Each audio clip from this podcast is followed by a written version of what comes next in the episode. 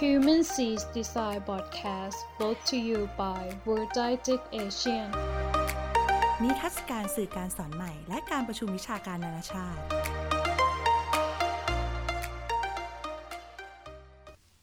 สวัสดีครับ ยินดีต้อนรับสู่ Human c i t y Side Podcast อีกครั้งนะครับ คุณอยู่กับสกลทีลาวลันอยู่นะครับ วันนี้เราก็จะมารีวิวหนังสือต่อนะครับ ชื่อ The Money Summary นะครับ สรุปเรื่องเงินให้เข้าใจง่าย ๆ ในหนึ่งเล่มนะครับ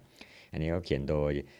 อา สองนักเขียนนะฮะก็คือคุณจักรพงศ์เมฆพันธ์นะครับหรือ The Money Coach แล้วก็คุณวิทูลสุงกิจบูรหรือว่าเซนเซแปะนะครับเรามาเริ่มรีวิวออันที่ 2 กันเลยนะครับ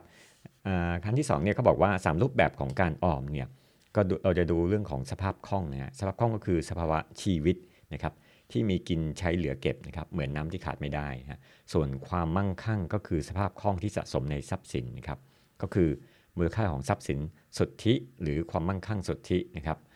แล้วก็เรามาดู 3 รูปแบบของการออมกันเลยดีกว่าครับว่ามีอะไรบ้างนะครับ อันแรกเนี่ยเขาเรียกว่าหักออมก่อนใช้จ่ายแบบอัตโนมัตินะฮะก็คือหัก 10%นะครับสั่งตัดจากเงินบัญชี อันนี้อาจจะเป็นเรื่องของเงินเดือนนะฮะสมมติเราได้เงินเดือนมาเราก็หักไปนะครับเราอาจจะมีบัญชีอันหนึ่งแล้วก็โอนเงินเข้าบัญชีออมนั้นนะครับ อย่างผมเนี่ยก็ใช้พวกบัญชีสากลเนี่ยที่ไม่มี ATM ทำให้เราอาจจะถอนลำบากนะครับ แต่ก็เป็นที่แน่ใจว่าสิ่งที่เราฝากเนี่ยไม่ถูกถอนออกมาใช้แบบเพื่อนนะครับ อันที่ 2 การออมจากเศษเหรียญนะครับให้แบ่งกระปุกเป็น 3 อย่างนะครับ คือถ้ามีแบงค์50 บาทเนี่ยก็ออมไว้ใช้ตามความเหมาะสมนะครับ ถ้ามีเหรียญ5ถึง10เนี่ยก็เก็บไว้ลงทุนนะครับ ถ้ามีเหรียญสลึง1 2 บาทก็อาจจะใช้บริจาควัดหรือโรงเรียนนะฮะไว้ทำบุญนะครับ อันที่ 3 หักภาษีฟุ่มเฟือย 10%นะครับ ถ้าเราซื้อสินค้าหรือหรือมีค่าใช้จ่ายฟุ่มเฟือยเนี่ยก็ให้หักภาษีออมไว้10%ทุกครั้งนะครับ เช่น สมมติถ้าเราจะกินกาแฟเออกาแฟแก้วหนึ่งก็ประมาณ 150 บาทนะครับเราก็จ่ายภาษี 15 บาท ซึ่งกาแฟ150บาทถือว่าแพงพอสมควรนะครับ วิธีนี้ทำให้เกิดสติในการจ่ายนะครับ แล้วก็จะมีเงินออมเพิ่มขึ้นทุกครั้งที่จ่ายนะฮะเราอาจจะเริ่มที่ 5%ก่อนก็ได้นะครับ ไม่ใช่ 10%นะครับ ก็ 5%ก่อนครับ ออมเงินยังไงให้เก็บเงินได้เก็บเงินอยู่นะครับ ตามทฤษฎีของการออมก็คือ 10%ของรายได้ทุกช่องทางนะครับแต่บางคนเนี่ยอาจจะยากเนื่องจากว่าบางคนเนี่ยมีจุดสตาร์ทของเขาก็คืออมีเงินติดลบนะครับก็คือว่าใช้จ่ายไม่พอนะครับ หลักสำคัญของการออมคือว่า 1. ต้องดีต่อใจนะครับคือไม่มากจนรู้สึกลำบากนะครับแต่ไม่น้อยจนไม่ต้องใช้ความพยายามอะไรเลยนะครับอันที่ 2 สม่ำเสมอนะครับค่อยๆ เก็บสะสมทุกเดือนนะครับอันที่ 3 ขยับเป้าเมื่อสะสมได้หลักแสนเนี่ยโมเมนตัมชีวิตก็จะเปลี่ยนนะฮะดังนั้นเนี่ยหลังจากที่เราสะสม เงินเดือนเดือนละ 1,000 บาทได้แล้วเนี่ยเราอาจจะขยับเป้าเป็นเดือนละ 5,000 บาทก็ได้นะครับสถิติบอกว่า 72 72เปอร์เซ็นต์เนี่ยของครัวเรือนไทยเนี่ยกว่า 22 ล้านครัวเรือนเนี่ยมีการออมนะฮะโอเคอันถัดมานะครับเปลี่ยนชีวิตด้วยการออมเงินให้ใช้ได้ 15 วันนะปกติเนี่ยเดือนหนึ่งมี 30 วันนะฮะปกติเนี่ยสาวัน แต่ว่าสาเหตุที่เราต้องออมเงินให้ได้ 45 วันเนี่ยเป็นเพราะว่า เราสามารถสำรองนะครับในกรณีที่ไม่ได้รับเงินเดือนนะฮะหรือสามารถเก็บเงินส่วน 15 วันเนี่ยที่เกินมาใช้งานได้นะครับแอนไซเบอร์นะครับเป็นเอ่อไซเบอร์นะครับโทษทีนะเป็นคนที่มีทรัพย์สินเขาบอกว่ามีทรัพย์สินเป็นเศรษฐีเลยนะฮะรวยถึงประมาณ 22 ล้านเหรียญนะฮะหรือ 660 ล้านบาทนะครับเพราะมีผลตอบแทนเฉลี่ยเนี่ย18%นะครับตลอด 50 ปีที่เธอลงทุนเนี่ยเธอมีหลักการดังนี้นะครับอันที่ 1 เลือกบริษัทผลิตสินค้ายี่ห้อดังไว้ก่อนนะครับ อันที่ 2 ถือหุ้นบริษัทที่มีกำไรเติบโตอย่างต่อเนื่องนะครับ อันที่ 3 ลงทุนกลับเมื่อได้ผลเมื่อได้เงินปันผลนะครับ อันที่ 4 ซื้อแล้วเก็บคองให้ยาวที่สุดนะครับ อันที่ 5 ใช้จ่ายส่วนตัวให้น้อยที่สุดนะครับ เพื่อลดการถอนเงินลงลงทุนมาใช้ครับ อันนี้การลงทุนมันมีอันหนึ่งเทคนิคเขาเรียกว่า dollar cost average นะครับหรือเรียกว่า DCA นะครับเป็นกลยุทธ์การซื้อหุ้นหรือกองทุนนะครับ ด้วยเงินเท่าๆกันในจังหวะที่เหมาะสม่ำเสมอนะครับ คือ DCA เนี่ยจะเน้นสะสมเงินในระยะยาวนะเช่น 10 ปีขึ้นไปอะไรเงี้ยครับ แล้วก็ลดความเสี่ยงการตัดสินใจที่ผิดพลาดนะการลงทุนลักษณะนี้เป็นการการลงทุนด้วยเงินเย็นนะครับ ลงทุนไม่มากแต่สม่ำเสมอนะครับแล้วก็มันก็จะได้กำไรเองนะครับ เพราะฉะนั้นเนี่ย DCA เนี่ยเหมาะกับการลงทุนหุ้นที่มีพื้นฐานดีนะครับ ถ้าพื้นฐานอของบริษัทนั้นไม่ดีเนี่ยมันก็จะมีโอกาสขาดทุนในระยะยาวนะครับ อันถัดมาเป็นการพูดเรื่องของ 3 พลังทวีนะครับที่เศรษฐีใช้นะครับก็คือ Other People Money OPM นะครับคือการใช้เงินคนอื่นลงทุนนะได้แก่เงินกู้นะครับเราสามารถนำเงินเนี่ยไปต่อยอดการลงทุน แล้วก็แล้วก็ดอกเบี้ยด้วยนะครับหุ้นส่วนนะครับอันที่2นะครับก็คือเราทำธุรกิจแบ่งรายได้ โดยแชร์ทรัพยากรร่วมกันนะครับ ส่วนการลงทุนอีกแบบหนึ่งที่ใช้เงินเงินของคนอื่นเนี่ยเขาเรียกว่าหรือใช้ทรัพยากรอื่นเนี่ยเขาเรียก OPR นะครับ ช้ทรัพยากรอื่นเพื่อความมั่นคงนะครับเช่นค่าลิขสิทธิ์นะฮะเราอาจจะอนุญาตให้คนอื่นนำทรัพย์สินทางปัญญาไปใช้ แล้วก็แบ่งรายได้ให้กับเรานะครับแล้วก็มีเรื่องของเงินกู้นะฮะก็อาจจะมาจากสถาบันการเงินทั้งธนาคาร และไม่ใช่ธนาคาร อันนี้ก็คือใช้เงินของคนอื่นของเงินของธนาคารนี่แหละนะฮะ วันอันนี้ก็จะต้องดูความสามารถในการชำระเงินคืนด้วย อันนี้ธนาคารก็จะคงดูเราสมควรครับหุ้นส่วนนะครับหมายถึงว่าการรวมทุนกันของหุ้นส่วนกิจการนะเช่น การลงแรงเวลาลงเงินทรัพยากร พวกเครื่องหมายการค้าต่างๆนะครับหลักการนี้เขาเรียกว่ารวมกันรวยกว่านะครับค่าลิขสิทธิ์นะครับเราอาจจะเขียนหนังสือโดยอาจจะเราอาจจะไม่ใช่คนที่แบบมีโน้ตฮาวแต่ว่าเราเอาโน้ตฮาวของคนอื่นมาเขียนเป็นหนังสือแล้วก็จ่ายค่าลิขสิทธิ์ให้เขานะครับ เช่นผมเห็นอย่างที่มีหนังสือเออดีไซน์ทิงกิ้งหลายเล่มนะที่ดีนะถ้าเรามาแปลเป็นภาษาไทยแล้วก็จ่ายค่าลิขสิทธิ์เขาเราก็จะได้กำไรส่วนที่ต่างกันนะครับ อันถัดมาก็จะเป็นเรื่องของอ่าอย่างที่เซนเตแปะเหมือนกันครับก็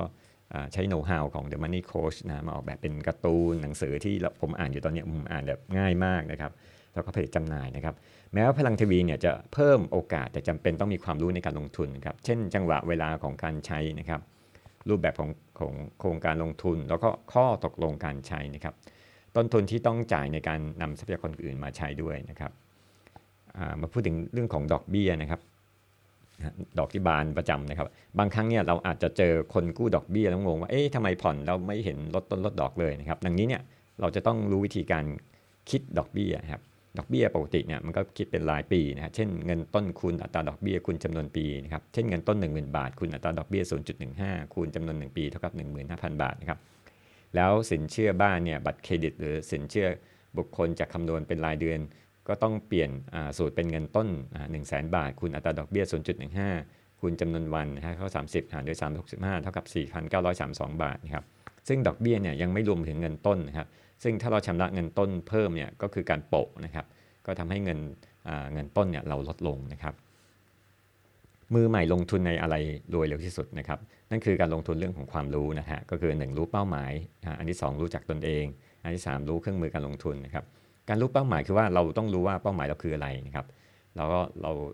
ต้องการใช้เงินเท่าไหร่นะครับเมื่อไหร่นะครับ เช่นเป้าหมายคือแต่งงานอีก 5 ปีข้างหน้า เงินที่ใช้คือ 4 0 0 0 0 0 บาทนะครับ อันที่ 2 รู้จักตนเอง เราต้องรู้ว่าเรารับความเสี่ยงได้มากน้อยเท่าไหร่เนี่ยถ้าเรารับความเสี่ยงจากการขึ้นลงของตลาดหุ้นไม่ได้เนี่ยก็เปลี่ยนเป็นการลงทุนในตราสารหนี้นะครับแบบเหมือนคนที่เป็นโรคหัวใจวายก็ไม่ไม่ควรจะลงอะไรที่เสี่ยงมากนะครับ อันที่ 3 รู้เครื่องมือการลงทุนนะฮะต้องรู้ว่าเครื่องมือนั้นเนี่ยงอกเงยยังไงนะครับอัตราผลตอบแทนเท่าไหร่และความเสี่ยงที่จะเกิดขึ้นนะฮะเช่นเราจะแต่งงานอีก 3 ปี แต่เราไปลงทุนเกี่ยวกับตลาดหุ้นที่มีผันผวนสูงเนี่ย ถ้าหุ้นตกในระยะเวลานั้นเนี่ยเราก็อาจจะอดแต่งงานนะครับ ดังนั้นต้องดูด้วยว่าเราควรใช้เครื่องมืออะไรนะครับในการลงทุนนะครับ อันนี้พูดถึงเรื่องของ 3 แผนการที่สร้างกำไรเนี่ยก็มีอยู่ 3 แผนด้วยกันนะครับ แผนที่ 1 ก็คือการเข้าซื้อนะครับคือว่าเราต้องอันนี้พูดถึงว่าเรื่องของอต้องอาจจะต้องสำรวจพวกราคาประเมินพวกพวกอสังหาริมทรัพย์ทั้งหลายนะครับ เสนอซื้อนะฮะหรือว่าหาเงินทุนเพื่อซื้อทรัพย์สินนั้น นที่ 2 คือการบริหารจัดการทรัพย์สิน เช่นแผนปรับปรุงทรัพย์สิน แผนการใช้งานนะฮะบริหารจัดการทรัพย์สินและควบคุมการใช้จ่ายนะครับ ถ้าเรามีบ้านให้คนอื่นเช่าเนี่ยเราจะต้องมาดูว่าเราต้องปรับปรุงทรัพย์สินอะไรบ้างนะครับ เพื่อเพิ่มมูลค่าของสินค้าเมื่อใดนะครับ อันที่ 3 แผนการออก exit plan ก็คือแผนการเลิกครอบครองทรัพย์สินนั้นนะฮะทั้งที่สถานการณ์ดีและเลวร้ายนะครับ เช่นขายแล้วอาจจะต้องคิดว่าเอ๊ะเราจะเอาเงินมาทำอะไรต่อนะครับ 5กฎทองของการลงทุนอสังหาริมทรัพย์นะครับ สมมุติว่าเราอยากจะซื้อคอนโดบ้านเนี่ยเพื่อปล่อยเช่าเนี่ยเขาก็มีกฎทองดังนี้นะครับอันที่ 1 ลงทุนในพื้นที่เช่าที่มีความต้องการสูงเนะครับเพราะคนส่วนมากเนี่ยพยายามหาที่พักใกล้ที่บ้านนะฮะที่ทำงานตัวทีนะแต่ไม่อยากเสียเงินผ่อนบ้านนะครับดังนั้นเนี่ยเราต้องดูห่างสห่างสามริมทรัพย์เนี่ยที่มีการคมนาคมสะดวกนะเช่นใกล้รถไฟฟ้าบ้างอะไรอย่างนี้นะฮะใกล้แหล่งงานมีลูกค้ามีกำลังจ่ายด้วยนะครับ ถ้าใกล้ศูนย์รวมธุรกิจอาคารสำนักงานมหาวิทยาลัยเนี่ยก็ก็ดีเลยครับ อันที่ 2 ซื้อสินทรัพย์ที่มีส่วนลดเนี่ยก็คือเราซื้อในราคาที่ถูกกว่ามูลค่านะครับเวลาประเมินมูลค่าทรัพย์สินเนี่ยมีสูตรดังนี้นะฮะก็คือเป็นเรื่องของ net operating income หรือว่า NOI นะครับก็คือรายได้ทั้งหมดเนี่ยลบรายจ่ายทั้งหมด เช่น ค่าส่วนกลาง ค่าซ่อมบำรุง ค่าประกันอัคคีภัยต่างๆนะครับอันที่ 3 ซื้อเพื่อกระแสเงินสดนะครับการกู้ลงทุนเนี่ยเพื่อกระแสเงินสดเนี่ยเรา ไม่ต้องการใช้เพิ่มทุกเดือนนะครับ แต่ต้องการให้ผู้เช่าเนี่ยเป็นผู้ชำระแทนเรานะครับก็คือเหมือนกับว่าเราซื้อคอนโดมา แต่เราให้คนเช่าเนี่ยจ่ายเงินแทนเรานะครับ หลักคิดนี้ก็ถือว่าคือว่าถือไว้ต้องได้เงินนะครับอันที่ 4 ลงทุนระยะยาวครับซื้อและถือไว้การซื้ออสังหาริมทรัพย์เนี่ยนับวันจะมีมูลค่าเพิ่มขึ้นนะครับ เราอาจจะต้องการ ทำนี่รีโนเวทนะสมมติสมมติซื้อมานานมากจนมันเก่าเนี่ยก็ต้องรีโนเวทเพื่อเพิ่มมูลค่าในทรัพย์สินนะครับ อันที่ 5สำรองเงินสดเพื่อเพื่อฉุกเฉินเสมอนะครับ บางทีเนี่ยไม่มีคนมาเช่าคอนโดของเราหรือว่าเช่าบ้านของเราในช่วงโควิดเนี่ยดังนั้นเราต้องสำรองเงินสดได้สามหกเดือนนะครับ ในช่วงที่มีคนเช่าเนี่ยก็เอาเงินส่วนต่างเนี่ยมาทยอยสะสมเอาไว้นะครับอันถัดมาเป็นเรื่องของเทคนิค ราคาอสังหาริมทรัพย์ให้กำไรตั้งแต่เข้าซื้อ โดยเราต้องดูว่าราคาเสนอซื้อมากกว่าราคาเสนอขายนะครับ ราคาเสนอซื้อก็คือกำไรสุทธิต่อปีหารด้วยอัตราผลตอบแทนที่ต้องการนะครับ วิธีคิดเนี่ยคือเอารายรับมารวมกันฮะเช่นค่าเช่า 12,000 บาท ค่าน้ำค่าไฟ 1,500 บาท รวมรายรับก็คือ 13,500 บาท ส่วนรายจ่ายพวกค่าน้ำค่าไฟเราจริงๆเราเราอาจจะจ่ายแค่พันสนะครับดังนั้นกำไรสุทธิ ต่อปีคือของ NOI ก็คือว่า 13,500ลบ1,200เนี่ยคูณ 12 ปีเท่ากับ 147,600 บาทต่อปีนะครับ ราคาเสนอซื้อนะฮะแล้วก็เอา 14,700เนี่ย600เนี่ยหารด้วยตดอกเบี้ยเงินกู้นะฮะ0.06 นะครับ ก็เท่ากับ2ล้าน4แสน6หมื่นบาทนะครับ ถ้าเจ้าอของเนี่ย ที่อสังหาริมทรัพย์เนี่ยประกาศขาย 1.6 ล้านเนี่ยเราก็จะได้ส่วนลดนะฮะนี่คือส่วนลดที่ไม่ใช่เราไปต่อเขานะครับ แต่เป็นส่วนลดที่เกิดจากความห่างกันระหว่างสิ่งที่เราประเมินนะครับ เกณฑ์ที่เหมาะสมคือว่าถ้ามันน้อยกว่า 10%เนี่ยที่ราคาขายเนี่ยต้องน้อยกว่าราคาซื้อ 10%นะครับครับอันถัดมาเป็นเรื่องของการเช็คดวงรวยด้วยงบรายรับลบรายจ่ายนะครับอันนี้ดูดวงเลยนะครับเราจะว่ามีสูตรว่าถ้าเงินคงเหลือของเราเนี่ยเยอะก็จะมีสภาพคล่องทางการเงินนะครับ รายรับได้แก่รายได้พวก เงินเดือนค่าจ้างดอกเบี้ยค่าลิขสิทธิ์นะครับเป็นต้นส่วนเงินออมก็คือเงินสะสมกองทุนสำรองเลี้ยงชีพต่างๆนะครับและรายจ่ายมี 2 ประเภท คือรายจ่ายคงที่นะครับเช่นพวกค่าน้ำค่าไฟค่าเลี้ยงดูบิดามารดาค่าจ่ายผันแปรนะครับอ่าเท่าที่อันนี้คือค่าค่าจ่ายคงที่ส่วนค่าจ่ายผันแปรก็คือค่าเดินทางค่าอาหารนะครับเพราะพวกนี้มันจะขึ้นขึ้นลงลงบางทีเรากินเยอะบางทีเรากินน้อยหรือว่าเราเดินทางมากหรือเดินทางน้อย ค่าใช้จ่ายส่วนตัวนะครับ ดังนั้นเนี่ยถ้าเรารายรับลบเงินออมลบค่าใช้จ่ายเนี่ยจะเท่ากับเงินคงเหลือนะครับ